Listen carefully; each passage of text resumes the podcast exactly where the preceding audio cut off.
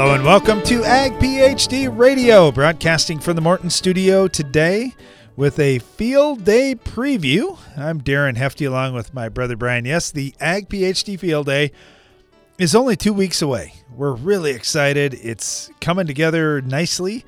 We've caught a couple inches of rain this week. Things are going pretty good. So, really excited about that. We're going to have some of the folks who you will see and hear at the field day on today's program, and that is really exciting as well because there's a lot of information to share. It's a great opportunity to learn and find out what other people are doing that's working for them and, and things that aren't working for them. It's good to compare some notes. So it's a field day preview show on today's program. We'll also have our phone lines open throughout. If you've been to the field day or if you're coming to the field day, we'd love to hear from you. We'd love to get input from you as well. 844 44 Ag PhD. Of course, if you have any agronomic questions, that's always fine. And you can email us also radio at agphd.com. All right, so I am Brian Hefty, and that was my brother Darren. We're live in the Morton studio today. During our show, if you've got any questions or if there's anything you'd like to talk to us about, the number here is 844 44 Ag PhD. That's 844 442 4743, or send us an email radio at agphd.com. And we, we bring the, our number up every day and the email thing up every day because we we really number one appreciate getting your feedback. And number two we are here to help you. So we just did this young farmers field day back a couple of weeks ago and we told all the young farmers same thing. I, I mean just call us anytime or send us an email anytime you get a question in terms of the agronomy side i'm not saying we're the smartest guys in the world or anything but i will tell you we have like 30 years of experience as full-time agronomists uh, plus we've been on the farm our whole lives. We do farm about 3,200 acres. We consult with farmers all over the United States and Canada, as well as a number of other countries. Uh, so, Darren and I have traveled the world. Uh, we have been all over the United States, especially in most of the states in the United States, just working with farmers on how do you raise better crops and make money at the same time. Because it's one thing to get yield, but just as importantly, you got to have profit at the end of the day, that's really what I care most about is having profit. Now, granted, we can't sacrifice the long term health of our soil or anything that we're doing out there. We've got to make sure that we are conscious of the environment and, and making sure that we're setting ourselves up for the long term as well. But anyway, I'm, I'm just trying to say here, if you've ever got any questions for us, if there's thing if there's something we can help you out with, just give us a call or send us an email. All right, let's get to the Ag PhD mailbag. Maybe. We're trying to get the mailbag music up. It's the mailbag. Hey, there we go. All right. Uh, get one from Dustin here. He said, I wonder what your take on this is. Do you think there's anything to the idea of intentionally stressing soybeans early in the season by either a mechanical stress, like a land roller type machine, or a chemical stress, something like Cobra, for example, to promote branching or more nodes. I'm really glad he didn't mention dicamba in there, Brian. That's kind of a, a hot button right now. Ooh, well, that stress from dicamba on some of these non dicamba tolerant soybeans result in more yield. Okay, so let's just yes, take his. And, and the answer to that question is yes, it will. So some of your cup Possibly. beans out there, some of the damage, no, not possibly, some will. There Some, are ten, yes. Yeah, right, that's what I said. So tens of millions of acres of soybeans today have been, I, I, I hate to use the word damaged, they have been stressed by either dicamba, mechanical damage. What was the other thing you said? Uh, oh, herbicide damage. Yes. Uh, all, all. So yes, uh, wind, hail, you name it. They have been stressed by something. In some of those cases, yield will be helped. In some of those cases, yield will be hurt. So no, there is not a thing where it's you definitely want to do this for a certain stress at a certain time. Nobody's been able to get that figured out. Believe me, lots of people have tried. So the the, the challenge is the environment is so different from year to year. Everything from soil to the air, the wind, the sun, the you name it. So no, I'm not going to ever purposely stress my beans. But since the herbicide thing got mentioned, let me just put it to you this way. Every single time you spray any herbicide on any crop, I don't care what it is, don't care the herbicide, don't care the crop, You are stressing that crop. Period. So the the the thing is though, some people will say, "Well, I don't want to stress my crop at all, so I'm not going to use herbicide." Okay, well, here's the the flip side of that. If you don't stress your crop with the herbicide, now you've stressed your crop with the weed. Would you rather have the weed stress or the herbicide stress? I'm going to take the herbicide stress probably 99 million times uh, or 99 times out of 100. And I, I, I should go further than that. It's 99.999 times out of 100 is how far I would go because. Yes, well, the herbicide stress is a little bit. It's not nearly as much as that weed stress. Also, let me just throw this out at you because there are a lot of people that say, well, we should use no pesticides.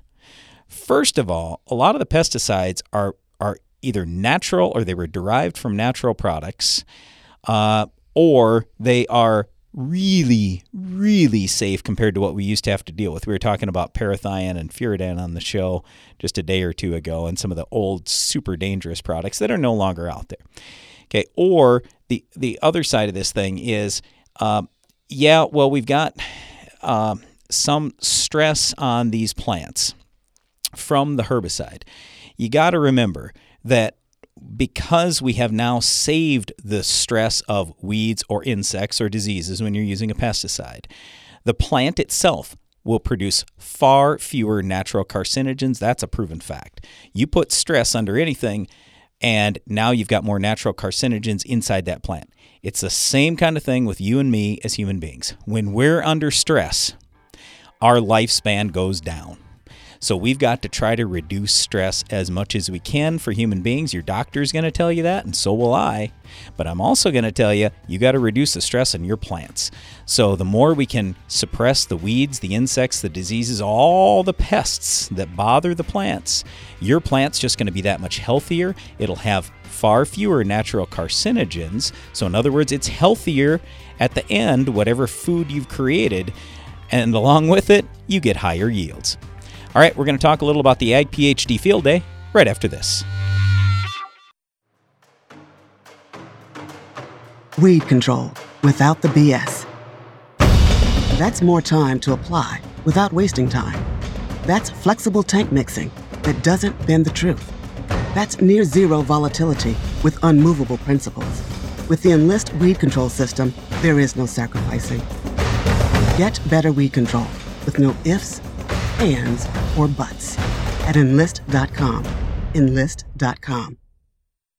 In an uncertain market, you need to maximize the quality and profitability of your stored grains by controlling profit robbing insects. A tank mix of Diacon IGR and Centynal EC insecticide, or Diacon IGR Plus, offers the long term control of an insect growth regulator and the knockdown power of a broad spectrum insecticide. Keep your grain clean with grain protectants from Central Life Sciences. To learn more, contact your local dealer or visit bugfreegrains.com. Join us for the Ag PhD Field Day, Thursday, July 29th on our farm near Baltic, South Dakota. I'm Darren Hefty. Putting on a full day that you won't want to miss. Yield Champs will share about raising yields and profits. Industry experts will discuss drainage law, estate planning, grain marketing, and the H2A program. Plus, we'll show you dozens of research plots and have equipment running out in the field from Case IH, John Deere, AGCO, and more. Don't miss the free Ag PhD Field Day. Register now at agphd.com. If you've ever wondered how the Farmall got its name, here's an abbreviated list of the jobs the Case IH Farmall can do. Baling, cutting hay, feeding, hauling, loading, pulling, raking, cleaning barn, mixing feed, fertilizing, mowing, chopping, seeding, clearing, irrigating, furrowing, cultivating, hitching, digging, emergency tow, harrowing, hoisting, leading parades, excavating, grading.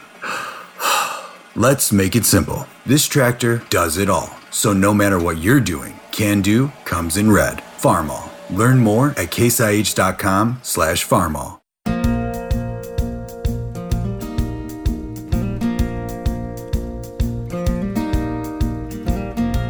Welcome back. You're listening to Ag PhD Radio, broadcasting from the Morton studio today. We're doing a field day preview. The big Ag PhD field day is coming up Thursday, July 29th. That's two weeks from today. You can find all the details at agphd.com and pre register as well. Let's head down to Missouri. Start off with our first, first guest. It's Kip Cullers. Kip, thanks for joining us today. How's it going today? You know, it's going pretty good. We got a couple inches of rain here since the weekend, so we're really happy. We're in a good spot. Yeah, well, we could use a good rain, but we're not hurting yet. So when when you talk to growers mid-season, I know you've been to our field day before, and growers are, are asking you questions. Are they mostly focused on high-yielding soybeans when they talk to you, or are they focused on other things? Oh, they're focused on a little bit of everything. Uh, like uh, corn, you know, they're just herbicides. They just, you know, you get asked a wide range of questions. Uh, I, I don't know. I've been, you know, usually you're, you just, you've always got a group there that, you know, asking you everything under the sun, how the weather is and what's going on in Southwest Missouri and How big how big the Palmer pigweed gets down there? I think you you might have some guys beat with how big the Palmer can get there. Yeah, we can almost make saw logs out of it. You know, it it can get it can be a little challenging at times. Especially the the worst thing is is uh this year's you know they got that July one cutoff on the on the Xtend and and uh, boy that's on all of our double crop beans that's really put the hurt on us on that. You know, when you, you talk about the dicamba, I know that is a big topic this year with cupped beans and those types of things, and, and growers are are concerned about that and wanting to get those dicamba applications early. But you're right, you get in the double crop situation, that doesn't leave you many options. No, so last year we could we could do it 30 days after planting, and uh, uh, which worked out fine because we'd plant, you know, put a pre-emerge down, plant, and then you know that was about the time they need to be post sprayed, and and uh, we got along great. And I don't know how many thousands upon thousands of acres uh, I've sprayed of the dicamba Xtend, and I've never had to leave my farm. But you know, that very first year that we could legally do it, I mean, we didn't have a bit of trouble. And I mean, all we was hearing was all these horror stories and and uh, but you know, we was using our head. We wasn't going out there and spraying at ten o'clock at night. Yeah, yeah, that makes a big difference. Uh, you know, one crop that you raise and, and have raised, and you can't really, you don't have a lot of spray options, have been green beans. Glenn's trying some green beans at the field day site, and he's got a few weeds out there right now, Kip. I'm not sure he's going to do it quite as well as you do it, but what advice would you give us in some of these crops that we aren't normally raising here? Yeah, well, I wrote him a good prescription on those, and uh, the problem with that is, is uh, there's such a little amount of stuff that you can actually go apply on there. You know, they're not Roundup ready, they're not Xtend ready, Liberty ready, nothing. They are just plain Jane. You got to go back to 101 basics, and uh, uh, you've got to stay on top of those, and and you got to spray those weeds whenever they're, you know, more. You know, I think a, a weed out there in a green bean field, if it's above two inches tall, you're probably not going to kill it. Uh, I know. It- because it- anything that It changes your impossible. scale, Kip. You mentioned two inches tall. A lot of times when I say two inches tall, I have my fingers about as far apart as they can be, uh, and my my index finger and my thumb, and that's about four inches. I say, how about two inch weed? And Brian reminds me quite often, Darren, that's not two inches. That's a big weed already. Oh yeah, I always tell everybody on on the green beans or any of our vegetables we grow, if you can see it, it needs to be killed. Well- And uh, That's right. we we literally start spraying those, you know, at rosette stages, and uh, that's the only way you're going to stay on top of that. And and the way you do that, you got to get out in the field and walk them, and be out there every day and and deciding when you can spray them, and uh, and then of course you got weather dictating you, and and uh, use a good and uh, and the pre-emerge on that is uh, we run eight tenths of a pint of dual. That's pre-emerge. Any more than that, you're going to ding your beans. So you got to start clean, stay clean, and and and just don't ever let anything go to seed. And uh, that's the best way to fight them. Yeah, that's that's for sure. Well, and this is one of the reasons that that people really enjoy the chance to come to the field day, talk about a wide variety of crops. We got people there with great experience levels. Like we're talking with Kip Cullers here, who's one of the best growers around the world. Uh, Kip, thank you so much. Really appreciate it. Look forward to seeing you later this month. All right, see you later. You bet. Uh, let's head down to Iowa. Another another solid grower just to our south is Kelly Garrett. Farms in western Iowa and crushes some big time corn yields. Kelly, how's stuff looking this year? you know, a month ago, I wouldn't have given you much of the crop, but now the rains have come. We've gotten three to five inches, depending on where you're at. We're adding foliar stuff to our fungicide, and we're getting ready to throw the kitchen sink out of it because between the way the crop looks and the way the futures market looks, if there was ever a year to get after it, it's this year.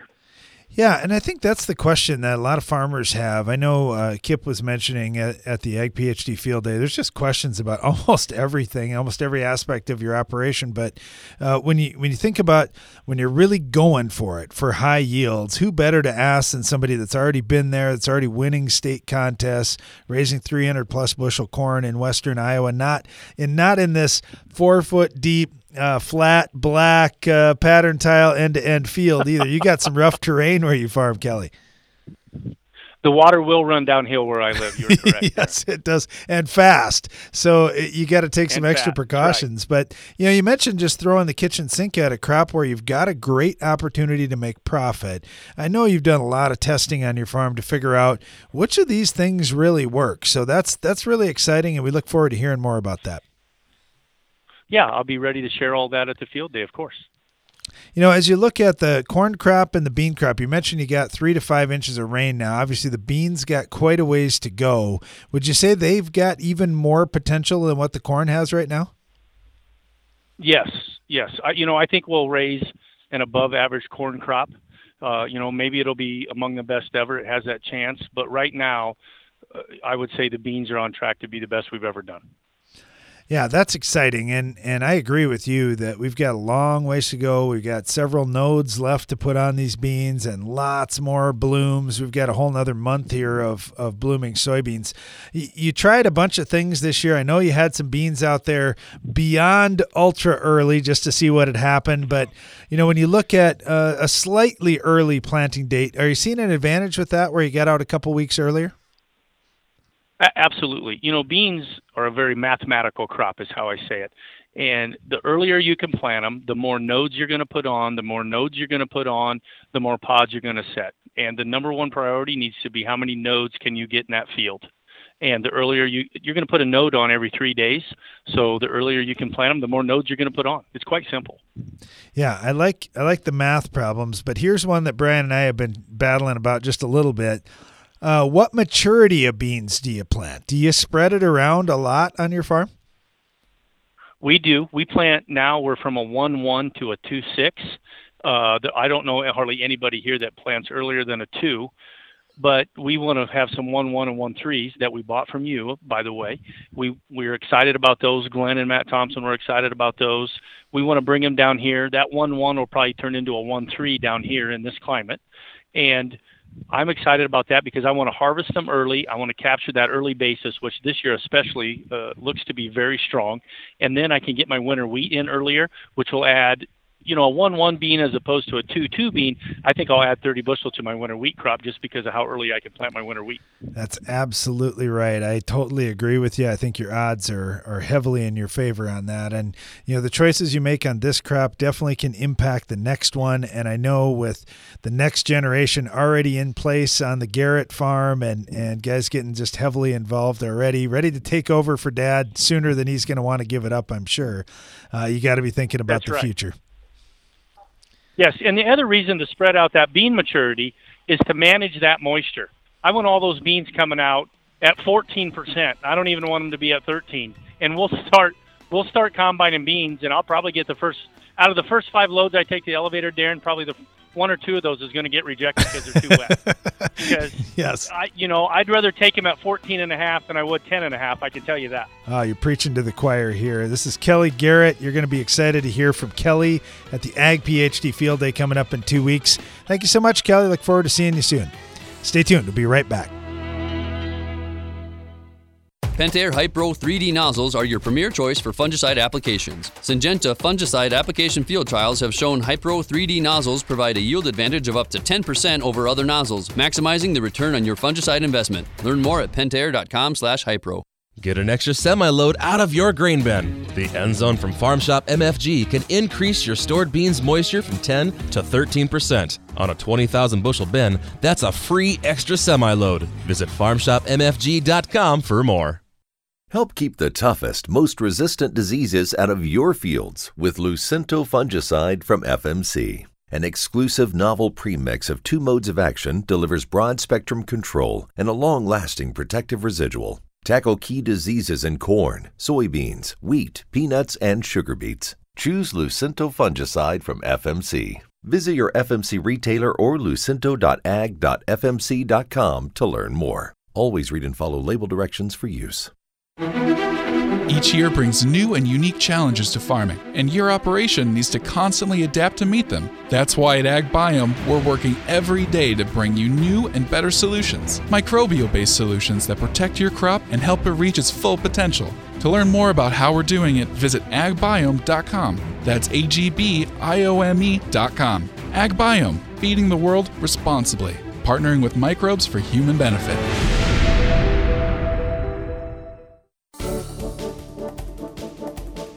Please join us for the Ag PhD Field Day coming up Thursday, July 29th on our farm near Baltic, South Dakota. I'm Darren Hefty. The Ag PhD Field Day is the largest farm field day in America, and we have a lot planned again this year. We host the event just one day each year as a way to say thank you for listening to Ag PhD Radio and watching Ag PhD TV. We have free admission, free parking, and free food and drinks throughout the day. We've got yield champs from across the country speaking about raising higher yields and increasing profits. We also have speakers on drainage law, estate planning, changes in farm tax laws, grain marketing, and the H2A program. Plus, we'll show you some of the dozens of research plots we're working on. Rob Sharkey will be there to do a live Shark Farmer radio show, and we'll have equipment both on display and running out in the field from Case IH, John Deere, AGCO, and more. Don't miss the free Ag PhD Field Day, Thursday, July 29th. Go to agphd.com to learn more and register. When it comes to soybean diseases, the longer you wait, the more damage you do. Stop the clock on white mold and other yield robbing diseases with Approach Prima fungicide from Corteva Agriscience. Approach Prima fungicide quickly surrounds the surface of the plant for rapid absorption, then moves throughout the plant, providing full protection of each leaf and stem, even those that have yet to emerge. Uptake occurs on day one, nearly twice as fast as the next leading competitor. For more information, visit approachprima.corteva.us or your local crop protection retailer. Always read and follow label directions.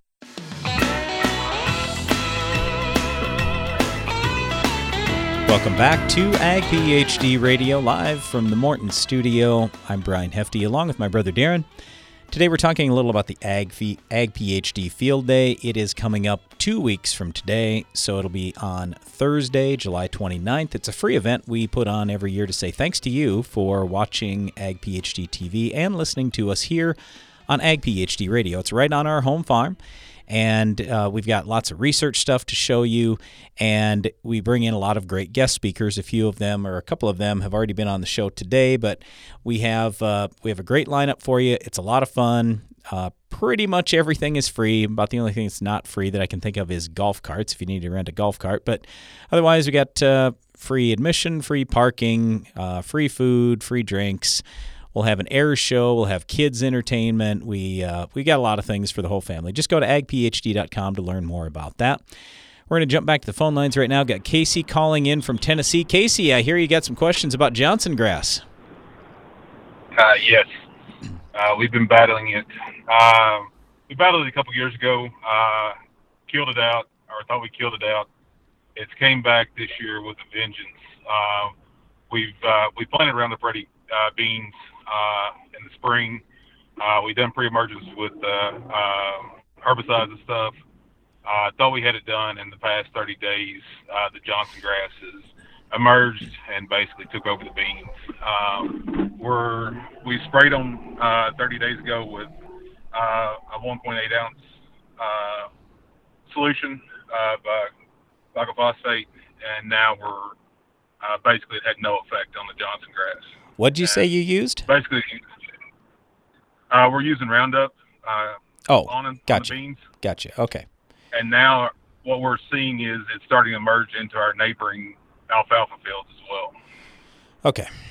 Um, and, uh, yep. Yep. We're, we're basically at our wits' end. Yeah, hi. Oh, I get it. Johnson grass is a tough one. We're lucky up here where we farm, we don't have to deal with Johnson grass. But let's talk about your pre. What did you use for a pre emerge herbicide trying to get it under control? Uh, we used um, a apologize. I'm not really sure what we used. Uh, it was prescribed uh, based on our co-op. Our Sure. co-op. Yeah. Uh, they came out and looked at it and gave it to us. I apologize. I don't know what Yeah, no problem. what it was. Yep. Yep. No, I just thought if you if you did happen to know, I, I was curious what you used and what rate. And for the roundup too, uh, can you can you tell me what rate you have applied with that? Do you remember on that one? Uh, our mixture rate was uh, 1.8 ounces to the gallon. Uh, we're applying it at about uh, 25 gallons uh, per minute. Uh, so I mean, we're we're flooding this, trying to kill this stuff out. Okay. So on a per acre basis though, do you have any idea how many gallons of solution you would be applying on a per acre basis? Uh, probably around 2,500 an acre. Okay. So he- here here's where I'm going with this. With Roundup and and some of the other herbicides we deal with. What we're looking for isn't necessarily getting lots of water out there. It's getting a very high concentration. So I I'll let me just and I apologize because now I got to get into story time here a little bit, but I'm going to tell you just uh, for a second about our dad actually did work with Monsanto before Roundup was ever even labeled.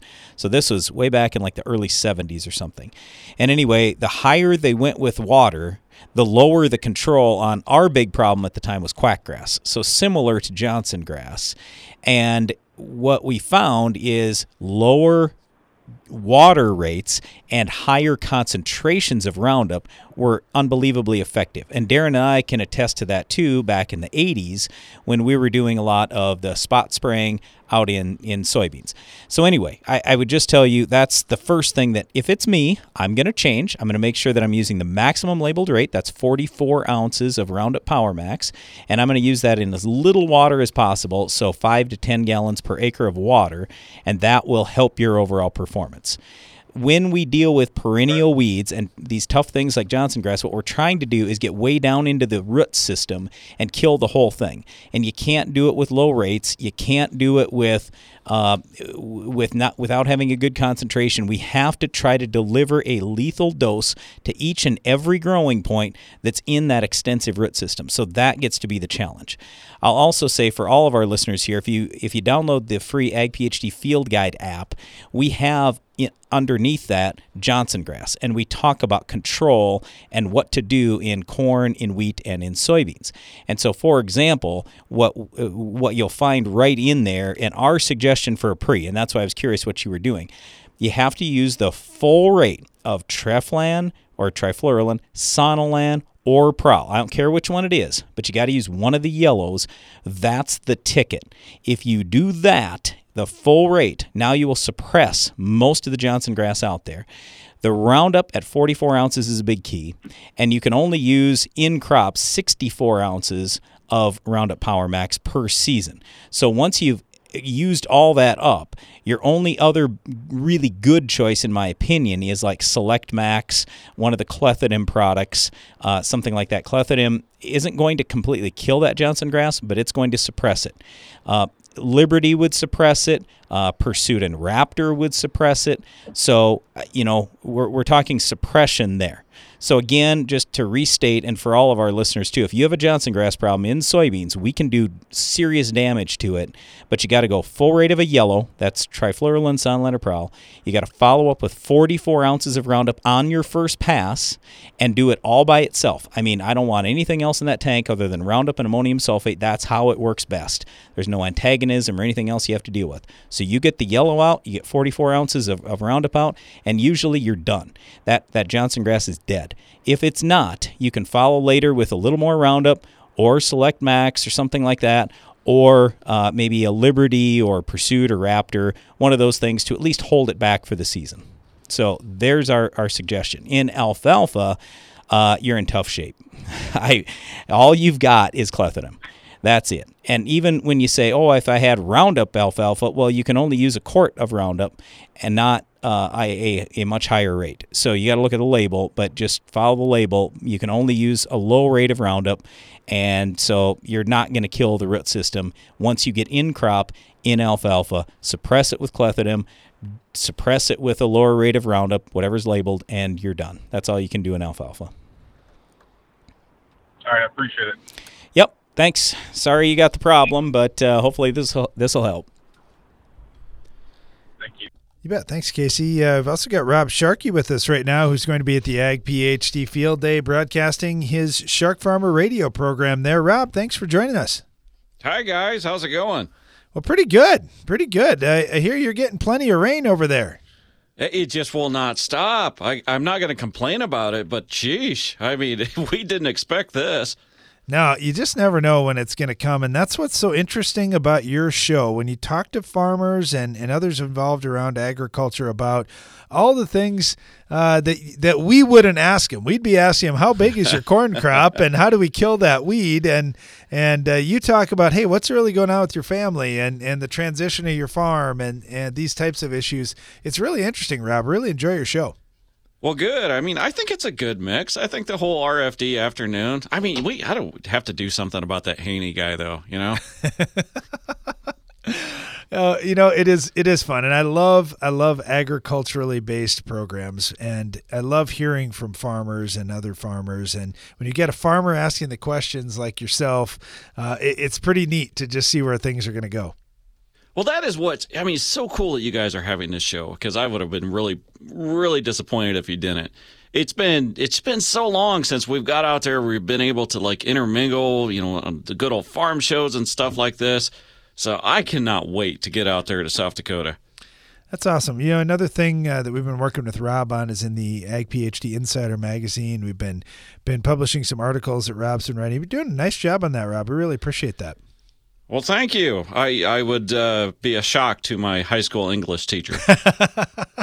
well, uh, that's that's not saying that, that the grammar was the best, Rob. But no, it, it, it actually is pretty good. It's, it's surprisingly good. We're really happy. surprisingly, wow. Well, it's al- it's almost almost as good as what Brian writes. So that's that's impressive. hey, I got an idea. I was thinking that maybe I could be at the entrance gate collecting a ten dollar fee to get into park this year. Is that okay with you guys? That oh, Rob, it's all free. It's all free at the Ag PhD Field Day, and Rob Sharkey's another one of the attractions you will see there. Thanks, Rob. Do you need to replant soybeans due to cold temperatures, heavy rains, or another weather event?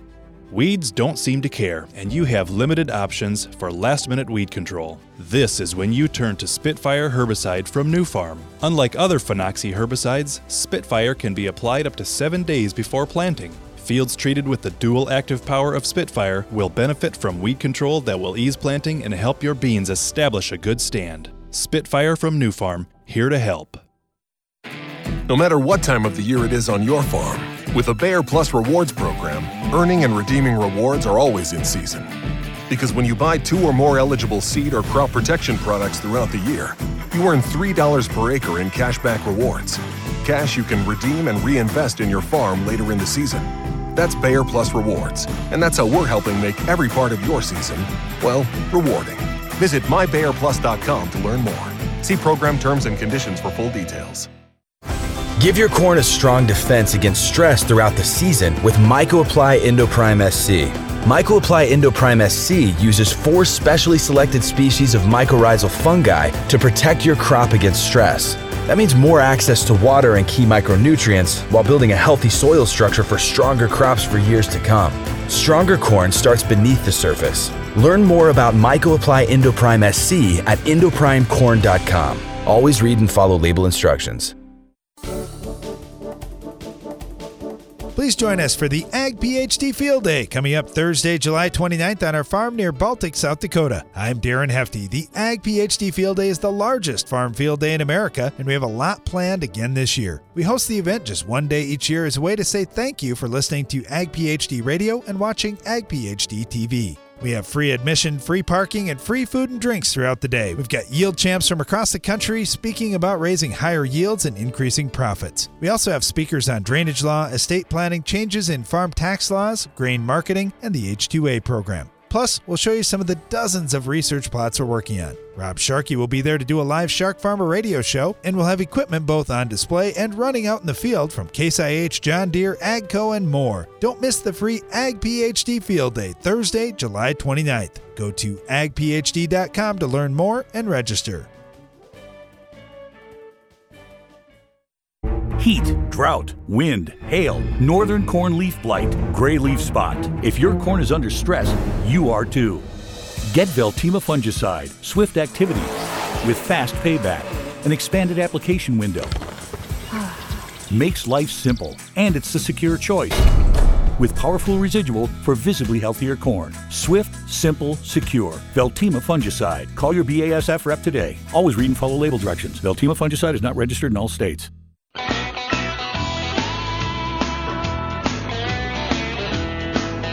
Welcome back. You're listening to Ag PhD Radio. Thanks for joining us today. We're talking about the Ag PhD Field Day coming up in two weeks on Thursday, July 29th, and giving you a field day preview today. Uh, one of the guests that we've been really happy to have now multiple times at our field day is Dan Luepkes with from Illinois. Excellent farmer there. Dan, how you doing today? Hey, hey, I'm doing good. All right, you got a lot going on in your farm. Been kind of watching some of the updates you've been posting online. Where where are you at right now? Where where's the corn at? What stage? And and are you predicting a, a new state record? uh, if you predict that, it's a bad omen, I think. But we're we're at VT basically, or just barely VT. We're just starting to tassel. I don't know. Kelly Garrett was brave today, Dan. Kelly Garrett said he's expecting above average yields on his farm, maybe a record on soybeans. Uh, well, I hate to. I've I've been bitten in butt by that before. I agree. I agree. I'm not that bold. I am, yeah, I am cautiously optimistic that we're going to have good yields. I mean, it looks it looks good. It looks good. So You know, the one thing I like though about about what you're doing on your farm, here we are at tassel time, and it's really go time in in corn. You've got a lot of stuff that you got to be concerned with between disease protection and just trying to feed this crop and help it finish out and fill out that ear very well. I mean, I'm sure you're going to get a lot of questions around what are you doing in corn right now, and we'll be two weeks further down the road. What will you be telling guys in two weeks that hey, I just got this done over the last couple weeks? Well, I had to. It seems like this is kind of my mo. I, I actually wrote something on this this morning that uh, uh, I plan on changing my mind usually, and and what I mean by that is day to day things just change, right? You know, uh, circumstances change. So our original plan and what I like to do is an R1 fungicide pass instead of VT. The reason I like that is because I like to put on a few extra uh, fertility things in with our fungicide pass, and I don't want to do that at pollination because I don't I don't want to mess with that plant during pollination, putting any fertilizer on. You can have some tr- trouble with uh, pollination then. But we started getting reports of tar spot, and uh, I don't think you guys have had to deal with that yet, but that's a very crippling disease in our area. A couple years ago, it smoked us bad. So, um, you know, reports were within 20 miles. I went out and looked in some of my fields, and I'm not sure if I'm starting to see a few very preliminary spots, but boy, it's just barely. But uh, I can't risk it. Um, we had to go. We had to go. We had to go with fungicide. We started yesterday, uh, a little earlier than I would normally start on the crop. Cannot put any fertility in. Uh, we did throw something else in. It wasn't fertility, but it was PGR. But um, as one that we do that we believe will not affect anything with pollination or or anything else at that stage. So uh, definitely an issue uh, with the tar spot. So we had to change things up. Hey, what does tar spot look like, Dan? I, I know I've seen a lot of stuff on social media now, so I know what you're talking about. That guys are starting to see it, but then there's a lot of farmers that are saying, "Is this tar spot? Can anybody help? Is there something that you would see uh, uh, on the plant that you'd say, okay, this this is definitely tar spot"? Well, it, it is a spot. So a very small. That's usually the way it starts. Is a very small spot. Sometimes it has like what you would call a little eye in it, per se, kind of. Um, that's you'll just start seeing a few of those. You want to look on the leaves. You know, they could be in the leaves or in the stalk. I think you'll see it on the leaves first. Uh, later in the season, once it or if if the disease progresses, it actually will look like you took a black can of spray paint and was at a little bit of a distance and you were fogging it with it. So like little specks were all over. And by, and I mean thousands of them will be on one plant if it's heavily infested. And it just kills that plant, shuts it down. Two years ago, all our corn died in August. Uh, it was, they told us it really wasn't that invasive of a disease at that time. Uh, it wasn't that much experience with it, but it, it smoked everything. So I'm not taking that chance. We're going out with fungicide now. We might have to get fungicide again in three weeks. We'll just have to monitor. This is why we love having growers like Dan at our Ag PhD field day because you got the quote of the day so far, Dan. I plan on changing my mind along the way. I've got plan A, but I know for sure I'm going to probably be on plan B or C before you know it. And and it's all those decisions in between uh, that, that growers just love listening to you and hearing what's going on. This is Dan Luepkes with. Um, with XtremeAg and also farms in the state of Illinois. Dan, thank you so much. Really appreciate having you on today. Look forward to seeing you in a couple weeks. Hey, we're looking forward to being there. I always learn more than I give out there. Thanks for having me. You bet. Let's head up to the state of New York. We got Joe on with us right now. Joe, how's it going? Good. How are you doing?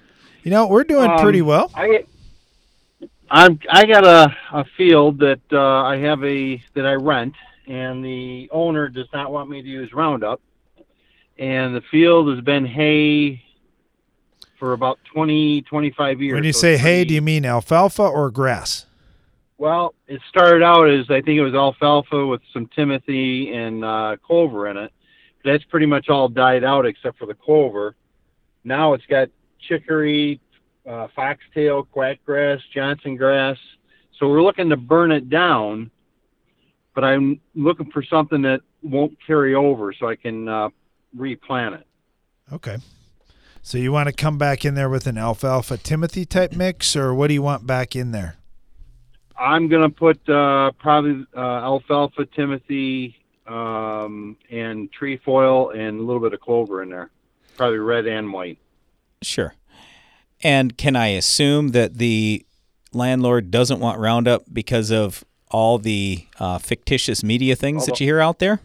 Yep, all all the hype. Anything that's got uh, any any type of Roundup related product, they do not want it because they think that they're gonna. I don't know.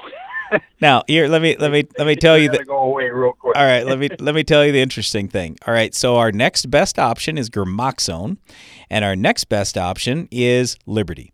So when we start talking about Gramoxone, that's going to burn everything down instantly, but it's not going to kill stuff root and all, nor will Liberty. Uh, but Gramoxone, if you were to drink one tiny little cup, you're dead. Don't even call me. Don't even go to the hospital. You're already dead. And with Roundup, you could drink gallons every day the rest of your life, and you're going to live. So now, yeah, I know. I don't. You're- yeah, you're and and for the choir here. right, and for anybody listening, don't quote me and don't say, "Well, Brian said I should drink gallons of Roundup." But my point is, Gramoxone is is one of the most dangerous products that we deal with. And now, granted, it's it's no more dangerous than the gasoline you pump in your car every day. So if you're comfortable pumping gas, you should be comfortable spraying Gramoxone. But nevertheless, yeah, Gramoxone is a really good burn down product. The challenge a lot of times with Gramoxone is we do like throwing just a little bit of 2,4-D in there, or like Freelexx, so it doesn't volatilize or anything. And then if you do a little bit of that 2,4-D, you're out for probably a couple of weeks. How long were you thinking of leaving this sit before you reseeded? Uh, probably about thirty to forty days. Oh, okay. We're in great shape then. So, yeah, if it's me, the first thing I'm thinking about is Gramoxone and Freelexx. The second thing that I would consider would be Liberty. There's a shortage of Liberty right now, and that's part of the reason why I say, eh, you know, I don't know if it's me. I, I, I like Liberty. It's a really good product. I would I, I, would be great using Liberty as my first choice. I just don't know if you can find it right now because there, there's a worldwide shortage of it right now. But if you can get Liberty, I'd probably What buy that. rate? Uh, oh, for Liberty? What is the rate of. Liberty? Yeah. Uh, I'm not. ch- I'm- uh, well, he, either way, you're going to want to go with the full labeled rate because you got a lot of I stuff. run like the 43 Yep, ounce I'm, rate. yep. We're probably talking 43 ounces of Liberty, and with Gramoxone, Make sure you've got go three pounds of ammonium sulfate per acre in there too if you use Liberty. Yep. So you're probably talking 15 bucks an acre. That's the other issue that we got here. Both of these combinations are Liberty or Gramoxone 2,4-D. Either way, you're going to spend at least double the money you'd spend on Roundup. Well, the, the uh, Gramoxone, isn't that um, paraquat? Yep, that's paraquat.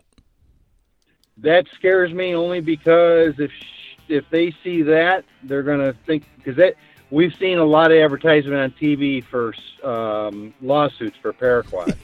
That's And my I'm point. Afraid that's going to scare them Yep. too. Okay, so Liberty is then the way to go. That's what I'd be using. Try to find some Liberty. Hopefully you can. 43 ounces to the acre with three pounds of ammonium sulfate, and you got her licked, Joe.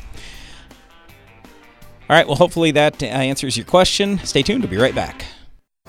Give your corn a strong defense against stress throughout the season with MycoApply Endoprime SC. MycoApply Endoprime SC uses four specially selected species of mycorrhizal fungi to protect your crop against stress. That means more access to water and key micronutrients while building a healthy soil structure for stronger crops for years to come. Stronger corn starts beneath the surface. Learn more about MycoApply Endoprime SC at endoprimecorn.com. Always read and follow label instructions. AgroLiquid is precision crop nutrition. That means being committed to product performance, to research and field testing, and to superior agronomics. Most of all, AgroLiquid is committed to delivering precisely the right nutrition in the right way, including seed-safe planter plus side dress applications and foliar applications with low burn risk. AgroLiquid. Apply less, expect more. Find a retailer at agroliquid.com. Morton Buildings knows that great buildings need great people, and we want you to be the newest member of our team. Morton is expanding its construction crew, and we're seeking new and experienced candidates to fill our crew member positions.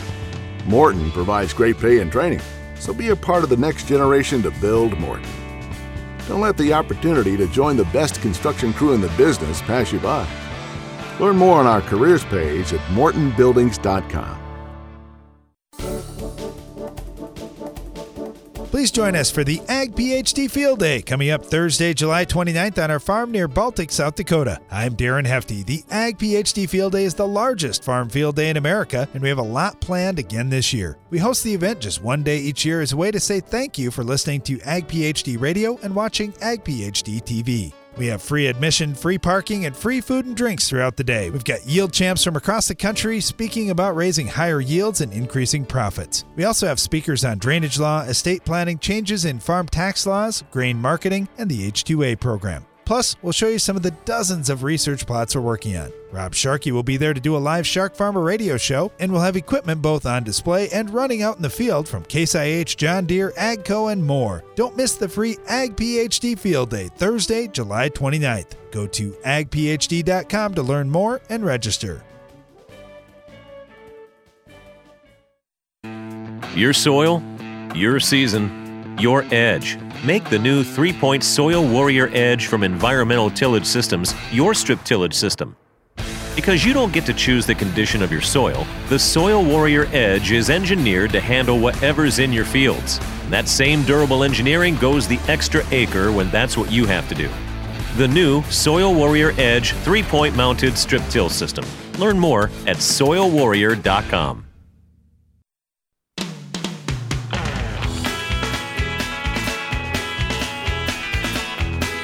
Welcome back. You're listening to Ag PhD Radio, where the questions never stop. The Ag PhD mailbag's always open. You can send us questions, radio at agphd.com. You can also give us a call, 844 44 Ag PhD. And uh, had a question from Jason down in southern Missouri yesterday about adding nitrogen onto soybeans if, if we thought it would help him. And he he had a pretty detailed explanation what's going on in his field. And Brian had just said, "Man, I wish I knew what his yield goal was." Well, he uh, he emailed us back this morning and said 70 bushels at the minimum. Definitely higher than that. So if you're shooting for higher yields, now something when we were talking with Kevin Matthews yesterday uh, from North Carolina about this too. He said once he gets past 70 bushels, he's been seeing in some of the lighter soils, lower organic matter soils, uh, a big boost from adding some nitrogen to the mix. So there's just a lot of things. If you're thinking about nitrogen on soybeans, look at what your organic matter level is. Keep in mind you're going to get some free release due to mineralization out of that organic matter. And then a lot of times, a lot of people don't figure in if you're using a, fertilizer that contains some nitrogen, but you're looking at what the phosphorus is in it. For example, if you're using a MAP or a DAP, don't forget to add in those nitrogen pounds that you may already be applying to your beans and give give yourself credit for those too. Uh, thanks, Jason. Thanks for giving us the feedback, and and yeah, we'd we'd support going for uh, pushing for a little higher yields in your situation. All right, got this one from Tom, and he said, "I've got a food plot, ten acres big. I need a pre-emerge herbicide. I'm planting both corn and soybeans. Uh, my question is, if you do that, do you plant the crop first and then spray, or do you spray first and then plant?" Uh, I can also rule out metribuzin. Our organic matter percentage is really low, and that's a risky one to use here. Uh, I'm not too worried about low organic matter, so I would still throw some metribuzin in. It might just be a really, really low rate, eighth of a pound, sixth of a pound, tenth of a pound, something like that. But I still want a little bit of metribuzin in there. But it, it, it depends on our situation. So let's put it this way here in the north, we can't put prowl on after we plant beans. North of Interstate 80, you can't put prowl on after you plant beans in a no-till situation. So that means I'm going to spray before I plant because I've got to get that prowl out there. Or if I wanted to work the ground, I want to put trifluralin out there. And so with the trifluralin, that's got to be worked in. So obviously you're doing that in advance. So using those kind of products, which we love, by the way, I'm making sure that I'm getting out there in front of planting. However, if you wanted to go with something like uh, Kyber, for example, that Corteva has, which is uh, it's got uh, the same active ingredients you'd find in Valor, metribuzin, and uh, and Zidua, then and then Zidua, by the way, is a group 15, then you can certainly go right after you plant. A lot of guys around here like to go right after they plant. And the reason why is because they're able to burn down more weeds. A few more weeds emerge then, and then they can get them under control. Now, you have to make sure you actually get that done, though. That's the other challenge. If it all of a sudden rains for five days and then the beans pop up, well, then you're really in bad shape because you lose so many good options for weed control once the soybeans emerge. So if you're worried about it at all that you're going to get it get it sprayed, you you want to do it in front of planting the beans. All right, thanks for the question. We appreciate that, and good luck to you. Let's head back to the phone lines here up in Michigan. We got Wayne calling in. Wayne, how you doing? Not too bad. How about yourself? Pretty good, but I hear you've got some common milkweed, and I happen to know my sister who answered your call, that's probably her least favorite weed. She used to have nightmares about that particular weed in our conventional soybeans that we had growing up. So I'm surprised she even let you through, Wayne. I, I would have thought she would have heard milkweed and just hung up the phone. Yeah. No, uh, the last couple of years I've had milkweed show up in my pasture, and this year it's really gotten bad any way to kill off the milkweed without killing off the whole pasture? What have you What have you done in the past, Wayne? Have you sprayed a herbicide on it? Have not. Okay. Problem's not been there till the last couple of years. Sure. Uh, the cheapest way to do this is if you get an old, we used to call them a weed wiper or a wick. It's basically almost like cloth, and you've got a boom and you saturate that with a Roundup mix that's probably one or two parts water to one part Roundup, and you basically wipe across these weeds because milkweed is going to stand taller than your pasture, pasture grass, and you wipe across the top of them, all those weeds will die. So that that would cost you very little money, and if it's me and that's all I had out there, that's what I would do. Now, if you want to spray a herbicide over the whole thing, there's nothing that's lights out on milkweed that it's totally going to kill the root and all that I can think of, unless you can come up with something, Darren. But even using some uh, 2,4-D, we talk about Freelexx all the time, just because that's the new 2,4-D that doesn't volatilize or anything. Uh, I would I would hit it with a couple quarts of that. It's going to burn it to the ground, and I'd, I'd call it good from there. Oh, one one. Let me add one thing before Darren jumps in. Don't get too carried away with water and we were just talking to one of our callers a little bit earlier who's using all kinds of water for stuff. It's like, look, milkweed has a very waxy leaf, and if you let's say you're running 30 gallons of water, then you just diluted down your concentration. Most of it's going to run onto the ground, and that does you no good. So with a weed like milkweed, keep your water volume low, like 10 gallons to the acre, as opposed to 20 or 30. Go All ahead. right, let me ask you a couple questions too, Wayne. Is this going to stay pasture for a long time? Yes. And are there trees that you like that are out in the pasture? No. Oh, well, perfect. Then we've got Tordon on the table too. I had to ask those two qualifiers because we are concerned about uh, hey, if you're ever thinking about rotating it out of pasture or if you've got uh, some trees out there that you like because Tordon can certainly kill trees. So that might be another thing too if you, you got into uh, uh, a mix with Tordon and Freelexx or one of the pre-mixed products as well. Just something that have a chance to get into the root. Yep. How long do you have to keep your cattle off before you can turn them back in? Generally, not that long. A lot of these Nope. pasture mixes, it's maybe a week. Uh, you can look on the specific product labels. I know we threw a bunch of products out there at you, but they'll have grazing restrictions. Some it's no restriction at all, uh, like on the the straight uh, Freelexx 2,4-D type product. I don't know if there's a grazing restriction. It all depends on if you have milk cows out there or something like that. But uh, beef cattle, that kind of thing, a lot of times there isn't much of a restriction, maybe a week at the most. Yep. Nope. They're all beef cattle. Now, I do have some trees about 10 foot outside the fence. Do I have That's to worry about that? Or Well, then then you better And leave a safe out. buffer. Then you got to leave a safe buffer. So let's just say that it's uh, they're 50 foot tall. You got to leave at least a hundred foot buffer before those trees, just twice whatever their height okay. is. Okay. All right. Appreciate it. You bet. You bet. Good luck. Thanks a lot. Have a good day. All right, Brian, another weed, and this is one of Brian's favorite weeds. Uh, this comes from Eugene and uh, in Iowa. He said, I've got a weed called horsetail or equisetum working its way into my soybean field and waterway from an adjacent road ditch. Any suggestions on controlling or eradicating it? Eradicating it, Roundup and dicamba together seem to burn down the little green Christmas tree like plants. Uh, the tubular stems growing in the beans and waterways, though, are, are tough. I can't spray Roundup out into the waterway, so wonder what you would suggest. Okay. So, yeah, I'm not going to get into story time again. I'm just going to, because I can tell Really? you a story about this from 40 years ago. But uh, Gramoxone is the best product we've ever found, and nothing else even comes close. So, problem with Gramoxone, it'll burn everything to the ground, including that grass that you've got out there. The grass will come back just fine, so I won't get too worried about that. But otherwise, it's it's tough. So when you're out in the field, you know you don't have the grass to deal with, then and you and you can kill everything in like a burn down or post harvest. Then you're in good shape. But Gene yeah, sent us a nice picture of it too. Oh yeah, Yep. we know what you're talking about, Yep, Gene. yep, We've, we have that on to our farm that too. Yep, yep. Gramoxone's the very best thing that there is. Use the highest rate of Gramoxone. Make sure you got crop oil in with it, and then it will work okay. There's nothing perfect on it because it's it's spindly. It doesn't have really leaves. It's it's all waxy. It's it's just it's about impossible.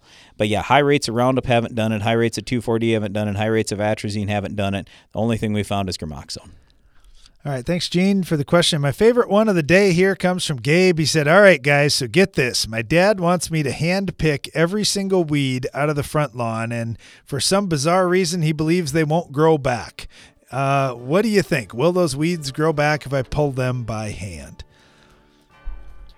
Uh, yeah, they're most likely going to grow back. Yeah, So- especially if you've got dandelions, anything that's a perennial or has a multi-year life cycle, clover that's going to grow back. But uh, yeah, if it's just a simple annual weed, like say you've got a pigweed or a lamb's quarters, no problem. Those are not going to grow back. Uh, I'd I'd recommend if you can spray, we sure like the Freelexx product that is a, a non-volatile 2,4-D product to control those weeds, and then you would only have to do it once. But if you're going to pull them, yeah, chances are you're going to be out there pulling them again. Thanks for the question, Gabe. Thanks for listening to today's program, and be sure to join us again each weekday for more Ag PhD Radio.